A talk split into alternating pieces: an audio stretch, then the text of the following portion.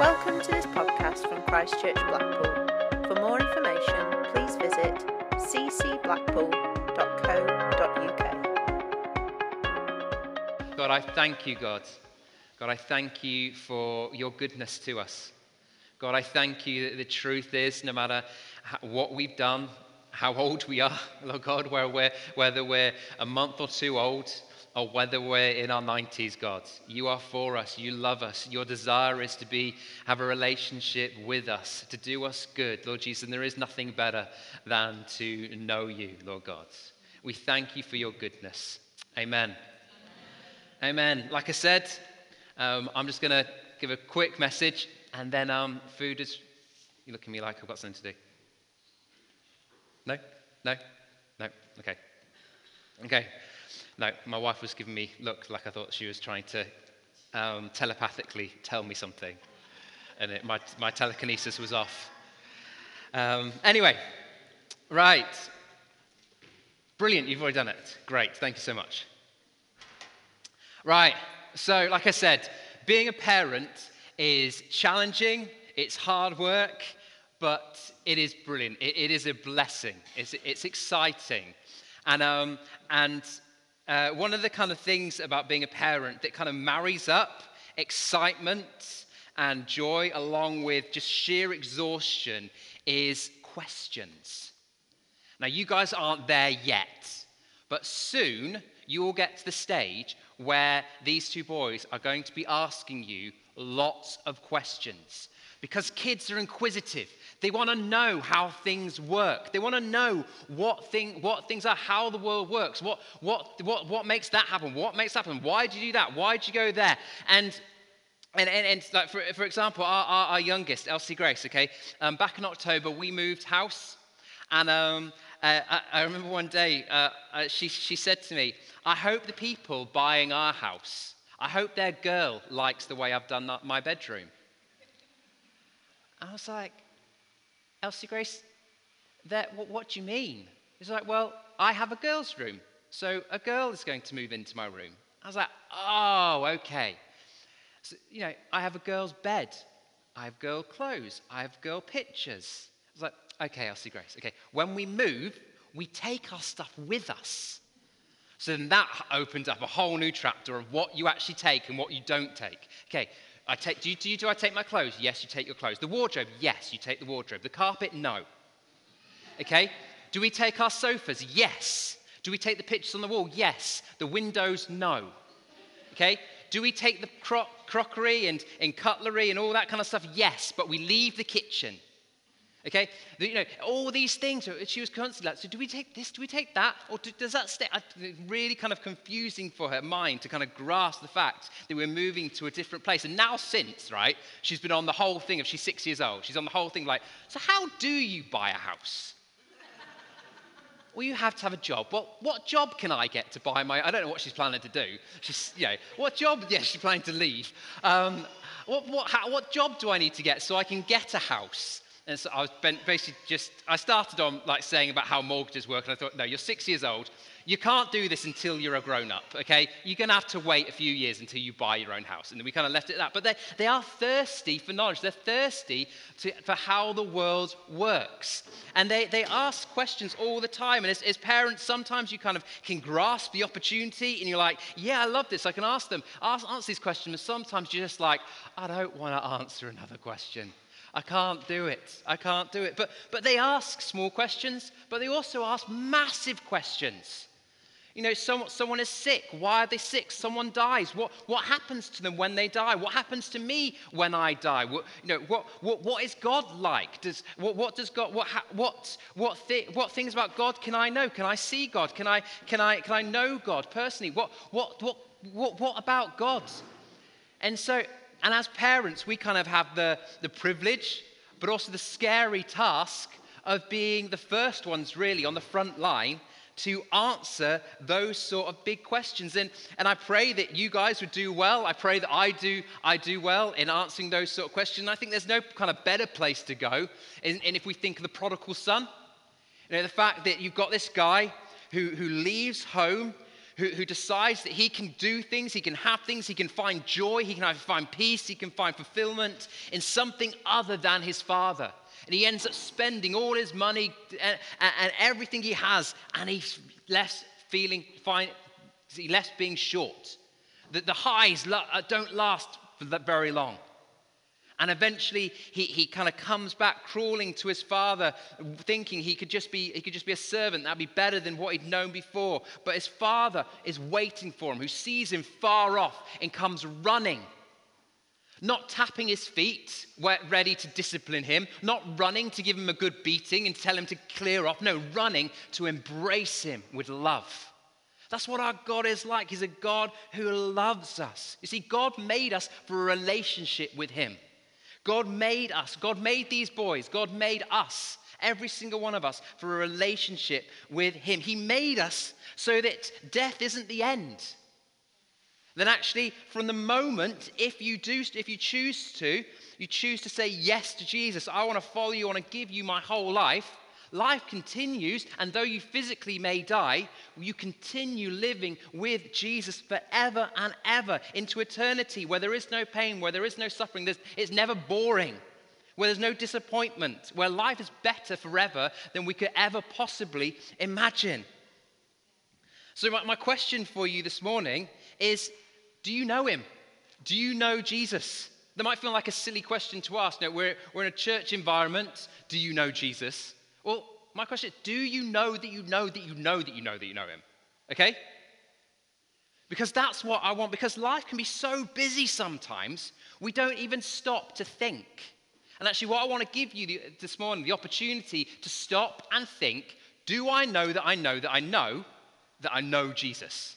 Do I really know Jesus? If, if you know, perish the thought, but if I was to walk out here, get hit by a car, or if I was to have a heart attack or whatever, do I know that I'd be with Jesus, that I'd meet him, that I'd be with him in heaven? Do I know that I know that I know that I know that deep down? Or am I just crossing my fingers and hoping that because I've come to, come to church or because um, I, I, I live my life in a, in a decent way, that it'll be okay? No, do you know that you know that you know that you know Jesus? See, I want to, uh, like I said, and I'm going to give you the opportunity this morning to, to actually stop and say that. Like I said, I don't care how old you are, but if you this morning want to, you, you decide actually, I want to follow Jesus. Maybe it's a case of you, you walked in here and you think, actually, I don't think I've ever made that decision. You can do that. Maybe it's you think, I think I've done it. Actually, I'm pretty sure I did it, but I'm not sure it really meant anything. Well, why not walk out of here knowing that you meant it? Or maybe it's a case of actually, you have given your life to Jesus, you have decided to follow him, and that was a long time ago. And actually, you think, well, I've kind of drifted. I don't really live for Jesus. And actually, this you, you can use this as kind of a fresh start for that. So I'm going to tell a quick story now. And it, by the end of it, I'm going to pray and ask everyone to close their eyes. And if you want to know that, if you want to have that line in the sand and say, uh, say I'm going to cross that, I'm not sure about knowing if I know that I know that I know Jesus, and I'm going to actually cross that line. I'm going to put my hand up, and in the morning I want to do that. Then I'm going to ask you to put up your hand when everyone's eyes, eyes are closed, and I, then I'd love to pray with you afterwards. But so that's what I want you to think about. So let's get let's get into my story. I'm going to tell you the story of Jesus' encounter with a woman at a well who, she met, who he met once. It says this, okay? Um, if you want to, it's in John chapter 4. If you want to find this, if you um, later or whatever, but I'm going to read it and then um, d- dive into it. So it says, Now he had to go through Samaria, that's Jesus, so he came to a town in Samaria near a, the plot of ground Jacob had given to his son Joseph. Jacob's well was there, and Jesus, tired as he was from the journey, sat down by the well. It was about noon. When the Samaritan woman came to draw water, Jesus said to her, Will you give me a drink? His disciples had gone into town to buy food. The Samaritan woman said, You, a Jew, and I, a Samaritan woman, how can you ask me for a drink? For Jews did not associate with Samaritans. So, here we have this woman who is kind of like the prodigal. She, what we'll find is she is thirsty for something, she's looking for something. And uh, it says that Jesus encounters her. And uh, firstly, what I just want to highlight for you is, is this like little dialect that they have here, is where she says, you a, you a Jew, talk to me. Firstly, a woman. Now, Jewish men back then, they prayed a prayer that was, Thank you, God, I'm not a woman. Okay, they did not, they did not, they looked down on women. Jesus didn't. So it doesn't matter what your gender is, that is not a barrier for you to know Jesus. She is a Samaritan, he's a Jew. It doesn't matter what your race is, to, to, for, that is not a barrier for you to know Jesus. She was an outcast. It doesn't matter what society thinks of you, whether you're high class, low class, middle class, it, do, it doesn't matter what class you are. That is not a barrier for you to know Jesus. Actually, there is no barrier that can stop Jesus knowing you. Jesus wants to know you no matter who you are. That is who he is. That is who he is.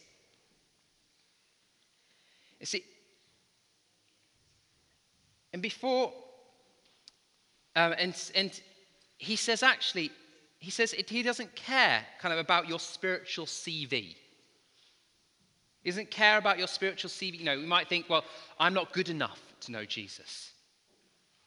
Let me, let me put it this way. I, I, if, have any of you seen um, Dragon's Den? Anyone see Dragon's Den? Anyone know the concept of Dragon's Den? Yeah, some ha- yeah, great, okay. Dragon's Den, okay, if you haven't seen it, basically you have four or five dragons, okay? If you haven't seen it, they're not dragons. They are rich business people who are wadded, okay? They kind of sit in these chairs with just piles of money just around them. You know, they're like 50 notes kind of just, just, just stacked up, you know, just, just to say, look, look how wealthy I am. Look how, look how important I am. And, and, and you would come onto the show, maybe some of you actually, we've got a few, we've got a load of entrepreneurs, maybe some of you have thought of this going on there.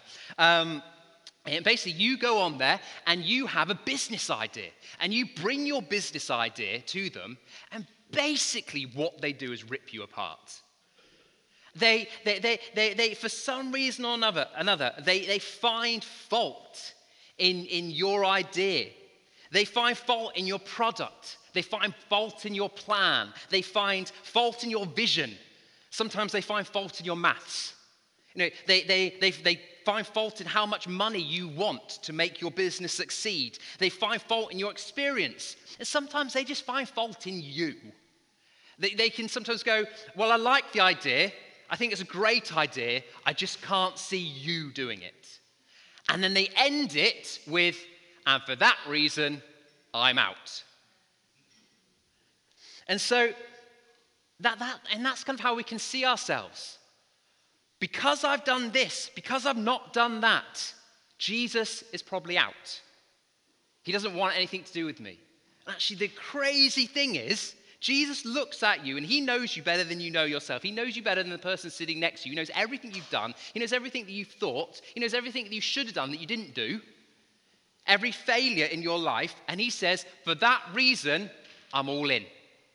I'm all in. See, Jesus wants you. Jesus wants you. He wants you. He wants you. See, the, the, crazy thing about this story is, I'm not to, not to argue with the Bible writers or anything like that, but um, it, says, it says at the beginning of this passage, Jesus had to go through Samaria, right? So that's what it says at the beginning. You can look back if you don't believe me. Um, it but the reality is, every good Jew, you see, what you have is you have Judea at the south, you have Samaria in the middle, and you have Galilee at the top. Jewish area, Jewish area, Samaritan area. And what Jesus did is he walked straight through. Well, you think, well, that, that, that's, that's logical. What most good Jews did, they went round. They did the long way round. So Jesus didn't have to go through, he chose to. He chose to because he wanted to meet this woman. And he wants you. You see, the, the truth is that life is hard. Life, you know, we prayed blessings over these two boys. And the reality is, you know, we're going to help support them. We're going to love them. We're going to help teach them. And their parents are going to do the best they possibly can. But the truth is, life is going to hurt at times. They're going to have sickness. They're going to have, uh, they might have financial worries. They might have struggles. They might have heartbreak. Actually, and, and, and, and you know, these, the, the, these parents, these, these boys, as they grow up, they may have dreams for their lives. And they may not turn out how they, how they thought they would. You know, I've got ME, which, which means I can't do everything I want to. My life does not look like how I dreamed it would be. But the reality is, despite that, knowing God overcomes it. Knowing God overcomes that. And that's why we pray for these boys, because we know that they're going to set plans, they're going to have goals, they're going to, they're going to have things they want to happen. But life is going to happen, and bad things are going to happen to them. But we know no matter what happens in life, if they know Jesus, He is the solid ground that means that they will thrive rather than sink. You know, having ME is rubbish. But knowing Jesus means that I still thrive in my life rather than being, you know, rather than being completely crushed by it. Maybe you think, maybe you think, well, maybe it's a case of God doesn't really know everything about me. Maybe it's a case of mistaken identity. Maybe this woman's thinking it's a case of a mistaken identity that Jesus is speaking to her. Well, kind of, let, us just look quickly through the Bible. Okay, maybe you know these people, maybe you don't. If you don't, you're going to get you're going to be introduced to them very briefly, okay? Because what we're going to see is God doesn't pick perfect people. God picks people like Noah, who was a drunk. We, God picks people like Jacob. And if you've read the story of Jacob, he's like held as kind of the, the great, one of the great biblical figures. He was a liar and probably the most awful father in the entire Bible. You know, he played favorites. He didn't care, seemed, when some of his sons got hurt. He, one of his daughters gets raped and he doesn't seem to do anything about it. He is an awful person. He's an awful, he's a trickster, he's a liar. You know, think, of, uh, think of David. David, the greatest king, adulterer, murderer. Think of, think of Jonah. Jonah ran away from God. Peter, he denied God. Thomas doubted God. You know, Paul, the great apostle, before he became a Christian, he murdered and imprisoned loads of Christians. And it is these very people Jesus chose to lavish his love upon. So the Bible is full of failures, full of people who are just complete failures. But Jesus wanted them, and he wants you. Let's continue the story. It says, The Samaritan woman said to him, you are a Jew and I am a Samaritan woman. How can you ask me for a drink? For I am a Jew. Do you not, you for Jews do not associate with Samaritans. Jesus answered her, If you knew the gift of God, who it is that asks you for a drink, you would have asked him, and he would have given you living water. Sir, the woman said, You have nothing to draw with, and the well is deep. Where can, I, can you get this living water? You, are you greater than our father Jacob? You gave us the well, who gave us the well to drink from, it, it's himself as did also his sons and livestock? Jesus answered, Everyone who drinks this water will be thirsty again, but whoever drinks the water I give them will never thirst. Indeed, the water I give them will become in them a spring of water, welling up to eternal life. The woman said to him, Sir, give me this water so that I won't get thirsty and have to keep coming to draw water. See, Jesus goes to her and says, Woman, would you give me some water? She says, How can you ask me for water? To which Jesus replied, If you knew who I was, how could you not ask me? How could you not ask me for water? He's saying that within him, within him is, is and she gets there eventually. She's not quite got there yet, but she gets there eventually and realizes that he's not talking about literal drinking. He's talking about what satisfies you. What quenches your thirst? So, guys, what quenches your thirst? What quenches your thirst? Is it, is it, is it sport? Is it, is it a career? Is it that, na- na- next promotion? Is it that is it money? Is it position? What is it? What is it that quenches your thirst? You see, what Jesus is saying is that it doesn't matter if you get that next promotion. It doesn't matter if you get that next job. It doesn't matter if you get that nice new house. For a moment, you'll be, ah, my thirst is quenched. But soon you'll be, you'll be dry. You'll need more because nothing satisfies. If you don't, if you don't believe me, um, it, it, listen, listen to this, okay? If you didn't grow up in England, this might be hard to understand but I'm going to go with it anyway. Because every two years, okay, there is either a World Cup or there is a European Cup, okay? And every few years, every two years, we English, we honestly believe that our England team is going to win. We honestly believe it. Now, recent years, well, well not recently, no, probably, but probably about five years ago plus, we started to get to a point where we thought, well, we're not really going to win. But then the World Cup or the Euros would come along, we'd be like, now nah, we're going to win, really. We are going to win. Somehow, some magic's going to happen, and we're going to win. And it's, you remember uh, last, last year at the, at the Euros, we got all the way to the final. It was amazing game after game, more elation after elation until, uh, until, until, until that moment when Saka was running down the wing and he was choke cold. And the referee did nothing about it because he was going to score from that. And it was complete devastation. Complete devastation. But, but I think that's kind of done us a disservice because we think this, this time round we're definitely going to win the World Cup. We are definitely, England is definitely going to win the World Cup. But, but we haven't quite got that elation. But, okay, for those of you searching for that elation, we have in our, in our, in our other great national sport, we have hit that high point.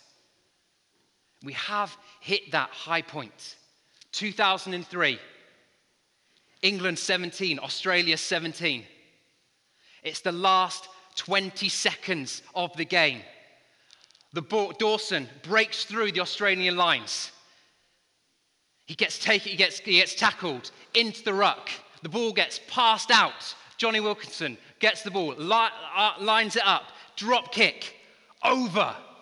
England 20, Australia 17, no time to respond. Sheer elation. You know, the cameras that they have set up around the UK and all the pubs and stuff, everyone's going crazy. People are kissing people, people are hugging people who they don't even know. Everyone is absolutely ecstatic. But it soon fades. You know, I don't know who you supported last night, whether you were a Liverpool fan or whether you were a Real Madrid fan. You know, if you're a Liverpool fan, you will get over it. if you're a Real Madrid fan, the, the hype will go. I mean, you've won the, they've won the thing more than anyone else, but still, the hype will go. It will fade. Okay? You know, we've all had many highs. I'm sure we have. And these boys, they'll have many highs.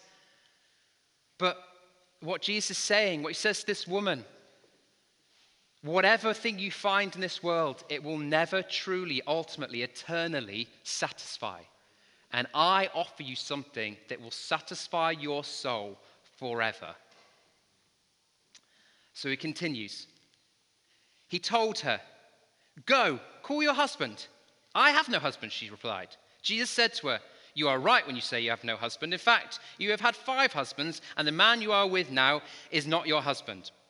What, what, what you have just said is quite true. And then later on it says, The woman said, I know that Messiah, called Christ, is coming. When he comes, he will explain everything. Then Jesus declared, I am the one speaking to you. I am he.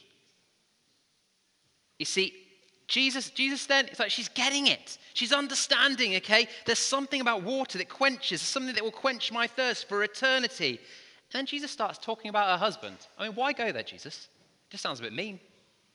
Why, why bring up this? I mean, you know, she's, she's, had, she's had five failed marriages, and now she's with a guy who forces her to go and get water in the middle of the day. You know, she's an outcast. You, like I said, she, she gets water, she's getting water in the middle of the day. The women would have got water together at the beginning of the day when it was cool. She has to come alone because she's a social outcast. So, why is Jesus bringing this up? Is he just being unkind to point out what, what's not right in her life? No, what he's doing is, is he's, he's showing her. Actually, he might need to show some of you that we are all thirsty. Some of us are sitting here thinking, well, I'm not thirsty for anything. I don't need anything. I don't need God. I'm not thirsty for anything. And what Jesus points out to this woman is yes, you are thirsty. You're thirsty for acceptance. You're thirsty for affection. You're thirsty for, for a relationship. And when one fails, you need to go and get another. You're, you're thirsty for something, but ultimately, you're thirsty for something. You put your hope in something that can never, ever satisfy. So, what is it for you? What are you searching for? What are you searching for? Because when the woman finds it, it, she sa- it says this Then, leaving the water jar, the woman went back to the town and said to the people, Come and see a man who told everything I did. Could this be the Messiah? They came out of the town and made their way towards, towards him. You see, what we have is this woman who's coming out in the middle of the day complete in shame, kind of hunched over, probably, kind of just not want to see anyone, not want to make eye contact with anyone. She meets Jesus. And she goes running. She's leaping. She's with joy. She doesn't care what people think about her anymore. She's like, look, this is who I am. It doesn't matter. Jesus loves me. She, she finds this water that quenches all thirst. She finds something better than any other relationship. She finds anything, something better than any other job promotion, any other house move, any other anything. She finds it. She goes from com- being completely broken after meeting Jesus. She's made whole. My question is do you know that? Do you know that? And the truth is, actually, in and of ourselves, we can't know it. We can't know that joy because we've all messed up. We have all done stuff. Every single one of us. And it doesn't matter how small or how big, the Bible says that, that every single one of us has failed, has failed, and therefore we deserve separation from God's love, from God's glory. But 2,000 years ago, Jesus came to this earth. He lived the perfect life that we could not live and he paid the price that we could not pay. So that if we put our faith in him, we could know that joy. We could know that quenching water, that satisfying life. That no matter what happens, we can know Jesus is with us, Jesus for us, Jesus greater than anything else. So, my question to end on do you know Jesus? Do you know that you know that you know that you know Jesus? Do you know him? Because my plea to you is if you don't, stop chasing after everything else. Because it will never, ever satisfy. But Jesus fully satisfies. He fully, fully satisfies. So I'm going to ask you all to close your eyes and I'm going to pray. And if you'd like to, know that you know that you know that Jesus is Lord. That when you die, that you will know him. That actually from this moment on, you can walk out of this hall. I'm going to ask that you, you will know him. I'm going, to, I'm going to pray, and at the end of my prayer, I'm going to ask you to raise your hand. Let me say, as I'm praying, whether you know God or not, I'm going to ask you just to pray along with me. Not out loud, do it in your, in your head, but pray it. Because you need to ask God into your life. I can't do it for you. So Let's go. Lord Jesus, I, oh God, I recognize, God, that no matter what I chase after, what success, what relationship, what position, God, it always falls short. And it always falls short because it was never meant to satisfy me. God, you are the only one who can fully satisfy me. You are the only one who was meant to ever satisfy my soul. God, and I, I, I'm sorry for living my life without you. I'm sorry for messing up. God, but I thank you that you forgive me. So I ask you now, God, forgive me. Forgive me for the wrongs that I've done.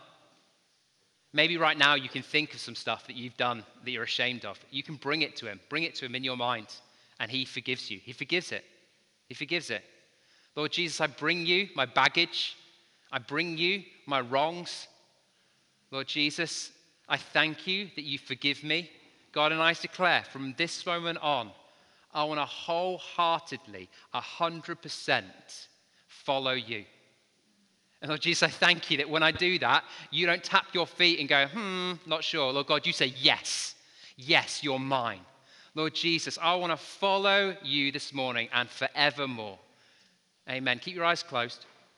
If you want to make that your prayer for the first time, maybe the second time, whatever, why don't you raise your hand right now?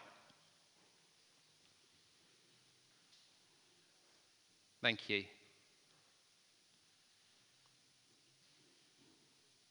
God, I thank you for who you are. I thank you that you are King of Kings. God, I thank you that you are Lord of Lords. Jesus, we thank you that we get to eat together, God, Lord God, and we thank you that, that you provide for us. Lord Jesus, I pray that you bless our conversations, you bless us as we go through the rest of our weeks. Amen. Thank you for listening. For more information, downloads, and podcasts, please visit ccblackpool.co.uk.